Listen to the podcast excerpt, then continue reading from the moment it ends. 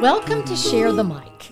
This is a time for conversation between Southern black and white friends where we get to ask each other questions that we hope will help our communities better understand perspectives, create empathy for people of different colors, and be one more step towards eliminating racism. Uh, today, my guest is Antonio Walls. He is a professional basketball coach and functional fitness trainer out of A for One in the Glen Iris area of Birmingham. Welcome, Antonio. Thank you for having me, Miss Libby. Great. Well, um, we met in Woodlawn a few years back.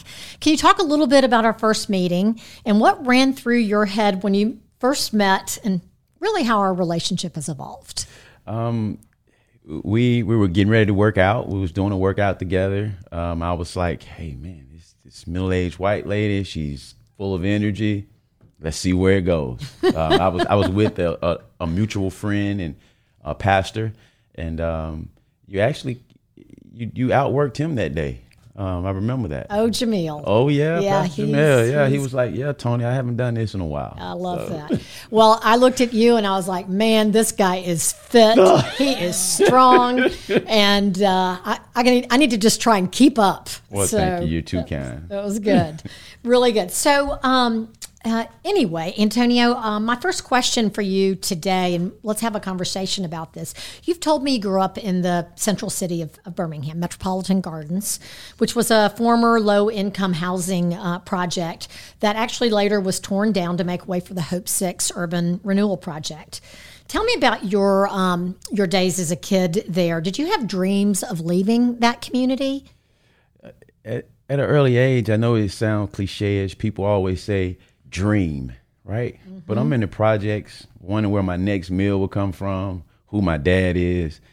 I don't have time to. I didn't have time to dream. I wasn't afforded that opportunity at that time to dream. Mm. Um, so it wasn't until I, you know, got in high school and got exposed to different things via basketball um, that I realized, man, my world is way bigger than my surroundings right now. Did you feel secure there growing up?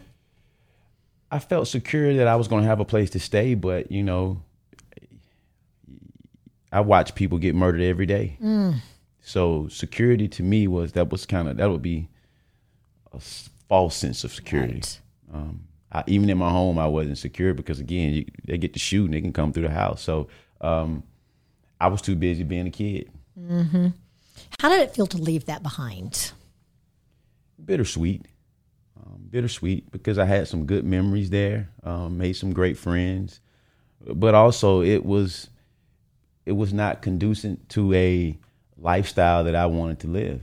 So you knew you wanted yeah. a different lifestyle. And when Metropolitan Gardens was demolished um, and you know re- rebuilt as Hope Six, how did that make you feel? I was sad for a lot of people that wasn't in my position. Um, by the time Metropolitan was demolished, I was um, scholarship athlete at a university. Um, I was kind of on my way to living my dream, but there was a lot of people who were still stuck there. Um, I, I, viewed it, the projects as modern day plantations.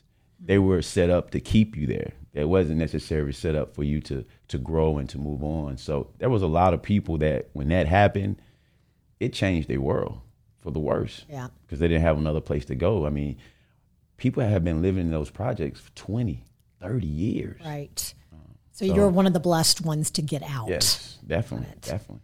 What was your household like growing up? Um, how did your family view the black community?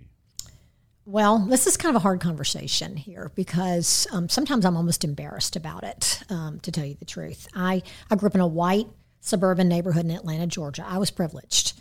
And um, there shouldn't be shame in that, but for some reason, I think my family does have some. We just feel like we are we have been so privileged. So you know, again, we were um, isolated um, uh, in, in in terms of color. Um, there really weren't any big racial issues that we experienced um, until I was in high school.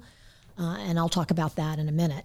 My paternal grandparents were Southern Baptists, and my grandfather in particular was a believer in his all white church's strict interpretation of the Bible, strict interpretation. That's that's key. Um, the way they interpreted it.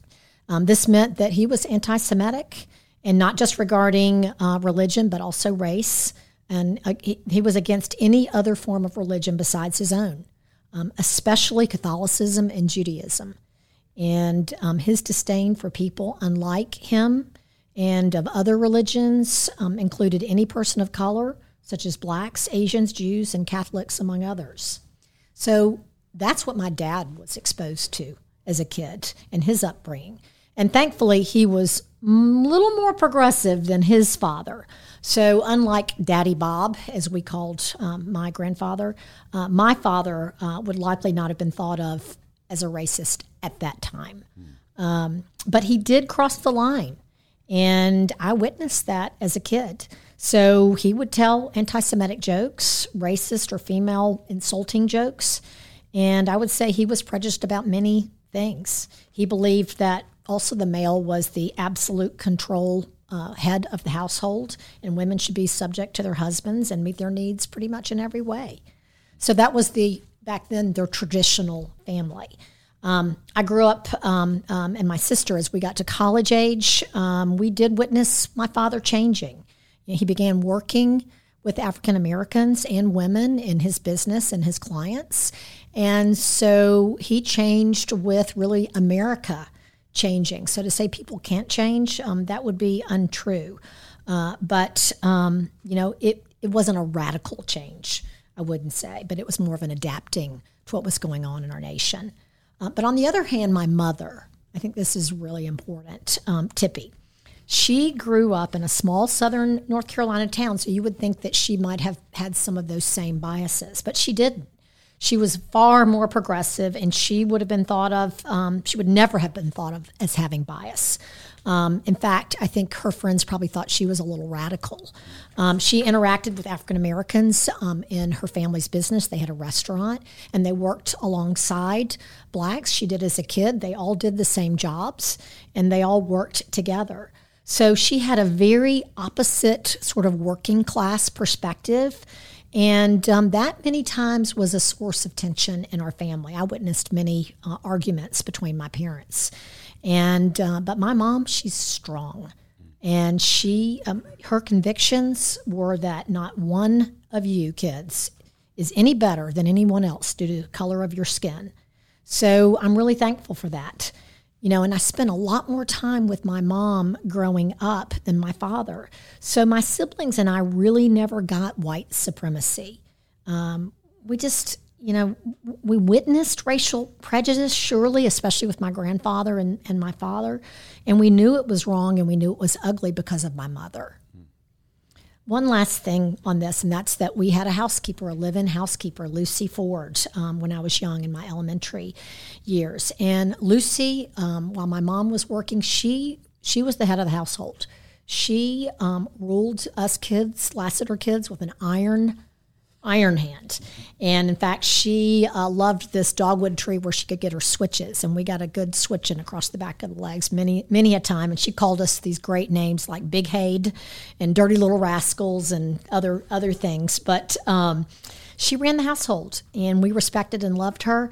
And my mom never questioned her reprimanding of us. So, um, again, I was unaware of those racial issues until I hit high school and I went through busing. And it was just a completely new experience to have black teachers and black uh, classmates. But it wasn't a big issue for me. Uh, so, no big problems, and unlike other places like Birmingham where it was a big issue. So, I'm really thankful to my mother and all that she taught me and, and my siblings about embracing people of color and that we were no better. And really, I think that's contributed to why we're having this conversation today. Good. Your mom sounds like a great woman. She is a great woman. Tippy. So, on that, Antonio, how do you feel about white ministry in black underprivileged areas of Birmingham? Is it a good thing or does it prolong a racial divide? Well, I think love is good. The more love we can have, the better we are. Um, however, the ministry side, the witness is hurt. It's been hurt so bad for how the white community has behaved when it comes to religion and the black community that I'm a little skeptical at times. Um, and I'm pretty sure a lot of people in my community are, because um, you got to remember this is the same God, this is the same Bible and Jesus that was used to oppress people for years and still do to this day in some in some areas. So I'm a little skeptical about that. Um, but love is needed. Um, growing up in the projects, I remember as a young boy um, in the summer, 15 passenger van would pull up and we have these white kids come out and they would do crafts and they would feed us and um, you know a month later they were gone. Um, next year there's a whole new crew coming. So um, we didn't really have a connection with them i think there has to be some accountability um, you have to you have to come in and empower the people um, you can't just come and say hey we love God, and so kumbaya, come on and trust us. Pat on the back, right? And it, I'm it, done. Right. It it has to be some some some real lessons per se, and what I mean by the lessons, most time, the white minister needs to listen with the black community. One thing I will share here in Birmingham, the greater Birmingham area, um, a pastor. I won't name the church because um, I'm not trying to embarrass anybody. Um, but this pastor, he was just coming to Birmingham, and I was a part of a, a, a Birmingham leadership experience, and um, and I wanted to meet this guy because he was powerful speaking. He he, he talked about frugality, self discipline, things that I was struggling with and I could relate to. But he was a white minister in a white church. And so one day I, I said, Well, can I have a meeting with you? I wanted to talk to you because um, he made a statement that you know, George Washington Carver was one of his heroes, and so you know, I, I wanted to check this guy out, you mm-hmm. know. And I go in his office, and um, he got Robert E. Lee, and he got you know all of these these Confederate guys on his wall, and he got this little bitty picture of George Washington Carver, and so I was a little skeptical, and we had a conversation, good conversation. I left um, not feeling too comfortable to bring my other black friends to this church because again, that's why I wanted to know more about this guy because how am I going to bring my my friends to a church that really don't want us there? So I say it to say say this. Two months later, I see where this guy's hanging out with the sons of the Confederate. Uh-uh. And so that's the problem. You can't you can't be a part of the ministry and still powwow around with the things that are ugly and, and not good in our society. That's just like me saying, yeah, I'm gonna, I'm gonna be a better guy. I'm gonna I'm gonna do good, but yet I'm still gang banging and doing things that are that's gonna cause harm to me or other people. So I'm I'm still a little skeptical of of the white ministry coming into the black community only because um, their motives. Um, Understandably so. And thanks for sharing that. And I think it's important that people in leadership positions in churches, especially in ministry, hear that. So um, that's a that's an important story that you just said. And so when there's this embracing of call it Robert E. Lee or these old Southern Confederate um, generals or monuments, how deep that goes and how hurt and how it seems the opposite of what is biblical, of what we're instructed to do. Yeah. Doesn't seem like love, does it? Right, not at all. Right, and you just hurt your witness. Right. Mm-hmm. Um, I think it says the word says it's easier to to win a fortified city than a brother that you've wronged. So, what is the end game for you, Libby? What impact are you hoping to have in the black community? And what are you doing to empower the people that you're trying to help? So to me, the end game is equality. It's a big dream um, for people of color. And um, I want people of color to have the same options and opportunities and benefits that I have had growing up in a middle class white family. And so some people would say that's too big of a dream, but I just I don't think so. I think that's something we have to strive for. And for me, the the quickest way to get there is to empower people of color um, my particular area that I think can level the playing field is in education. And so, you know, providing better educational opportunities um, and also eye opening and enriching experiences. Antonio, you talked about when you went off to college and how yes. your eyes were opened. You know, I think all kids should have that opportunity. And, um, you know, again, how do you get there? I think that's one way. There are many ways, I get that, but that's one way. So I'm just one person, I know that, um, but I'm part of a community, um, a common thread community that's working to provide alternative education options. They have a school, uh, Chase School, that they've um, moved to Titusville of recent, and that's a diverse um, teaching base. Um, it's in the middle of the community, so kids can walk there. Transportation's not an, uh, an issue, and they're in the middle of the community. So that's a good thing. It's good to have good schools in our communities, in yes. the middle of our communities. So, you know, I'm supporting that in every way that I can. And then also, my mother and I um, separately um, support kids in their education at Cornerstone Schools, and that's a private K 12, mostly African American uh, Christian school. And we work with some of those kids on their college experiences or even jobs coming out of. Not every kid has to come go to college. Right. You know, we know that not every kid is actually prepared for college or should go to college. So trade school is just fine. That's another area that Common Thread is involved in is trade school. So how do we give kids abilities to have jobs, to be entrepreneurs, to to um, have again all the same opportunities that I had? And there are many different routes to that, but education and training is one that I'm involved in. Okay. Thoughts on that? My community are hardworking people, and we don't want any. We're real, we're willing to work for it. And so I think what you're doing is awesome. We just want access. We just right. want the same fair shake that the next man gets. No handout, but opportunity. Yes. Yes. Mm-hmm. Great. So, um, Antonio, what one thing would you suggest could help bridge the gap to bring racial harmony and bring uh, whites and blacks into better relationships? Well, I think the first thing is what we're doing we have to have conversations. We have to have meaningful, truthful, vulnerable conversations. Um, that's the start. Um, I, I, look at it as um, all the conversations you don't have, those are missed opportunities. And so I think that's the start. Um, then we have to we have to admit where we're wrong. And I think um, this is not as bash white America um, or anything like that, but we have to own our stuff, right? You know, that's what you teach your kids. That's what I would teach my kids.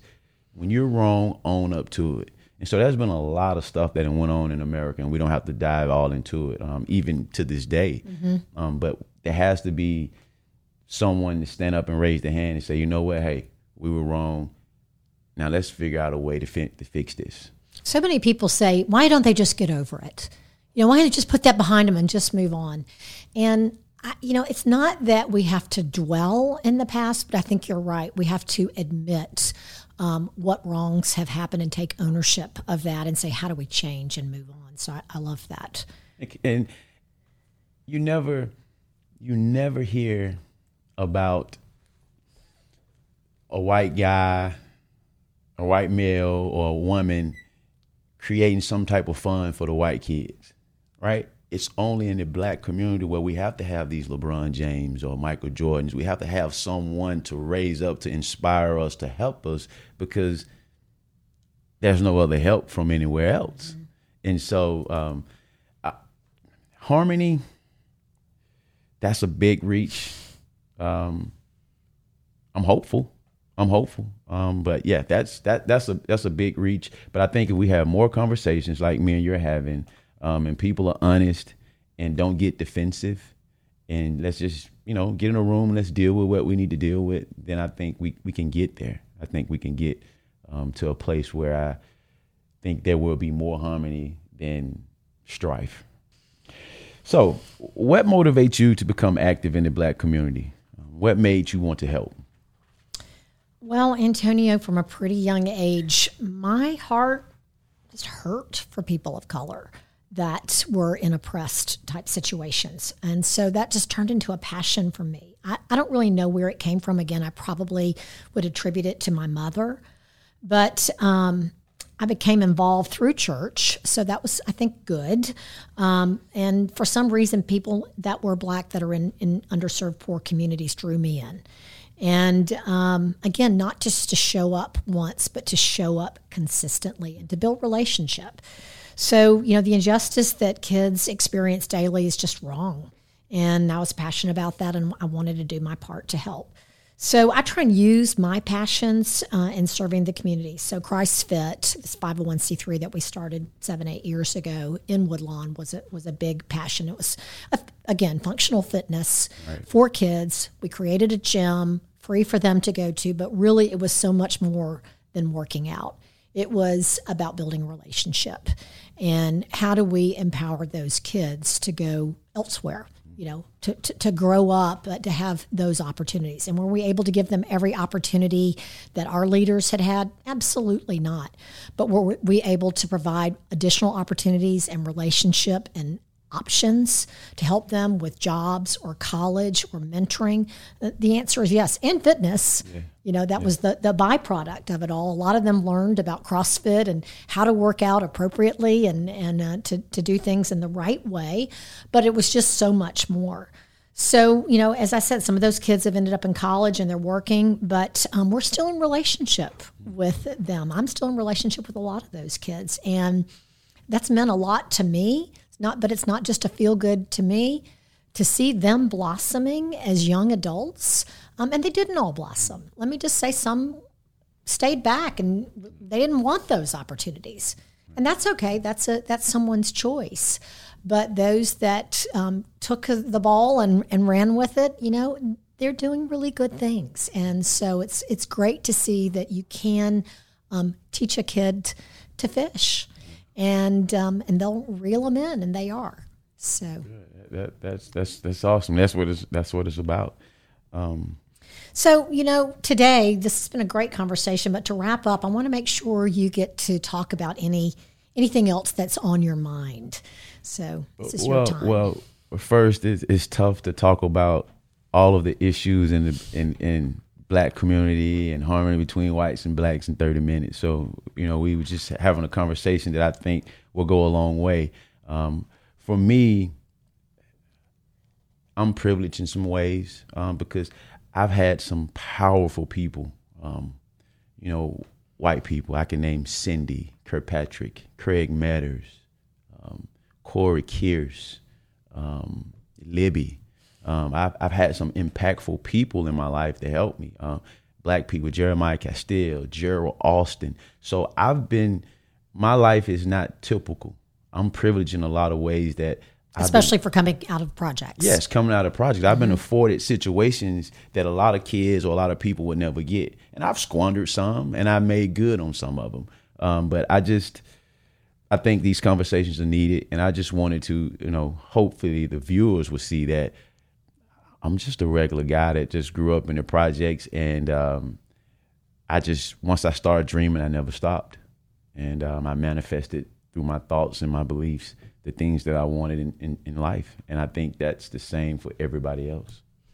So I know you're very interested in serving the community as well and giving back. Yes. That you were one of the ones um, that was um, the kids that were blessed to go on to bigger things, to go to college and and to do what you're doing now, being an entrepreneur. But um, stay tuned for uh, Antonio's next gig because he's got some very big dreams and passions um, in ways to serve those kids um, in the projects that he was able to get out of. So we're really looking forward to talking about that more. Antonio. So thanks so much for being here today on Share the Mic. Thank you. And it is awesome. And I'm grateful for what you're doing because of what you're doing, sharing the mic, giving me a platform to speak and for you to speak also. I think that's a start for what we're trying to get to, which is equality for everybody. Absolutely. Share the Mic was recorded at E3 Studios in West Homewood, Alabama.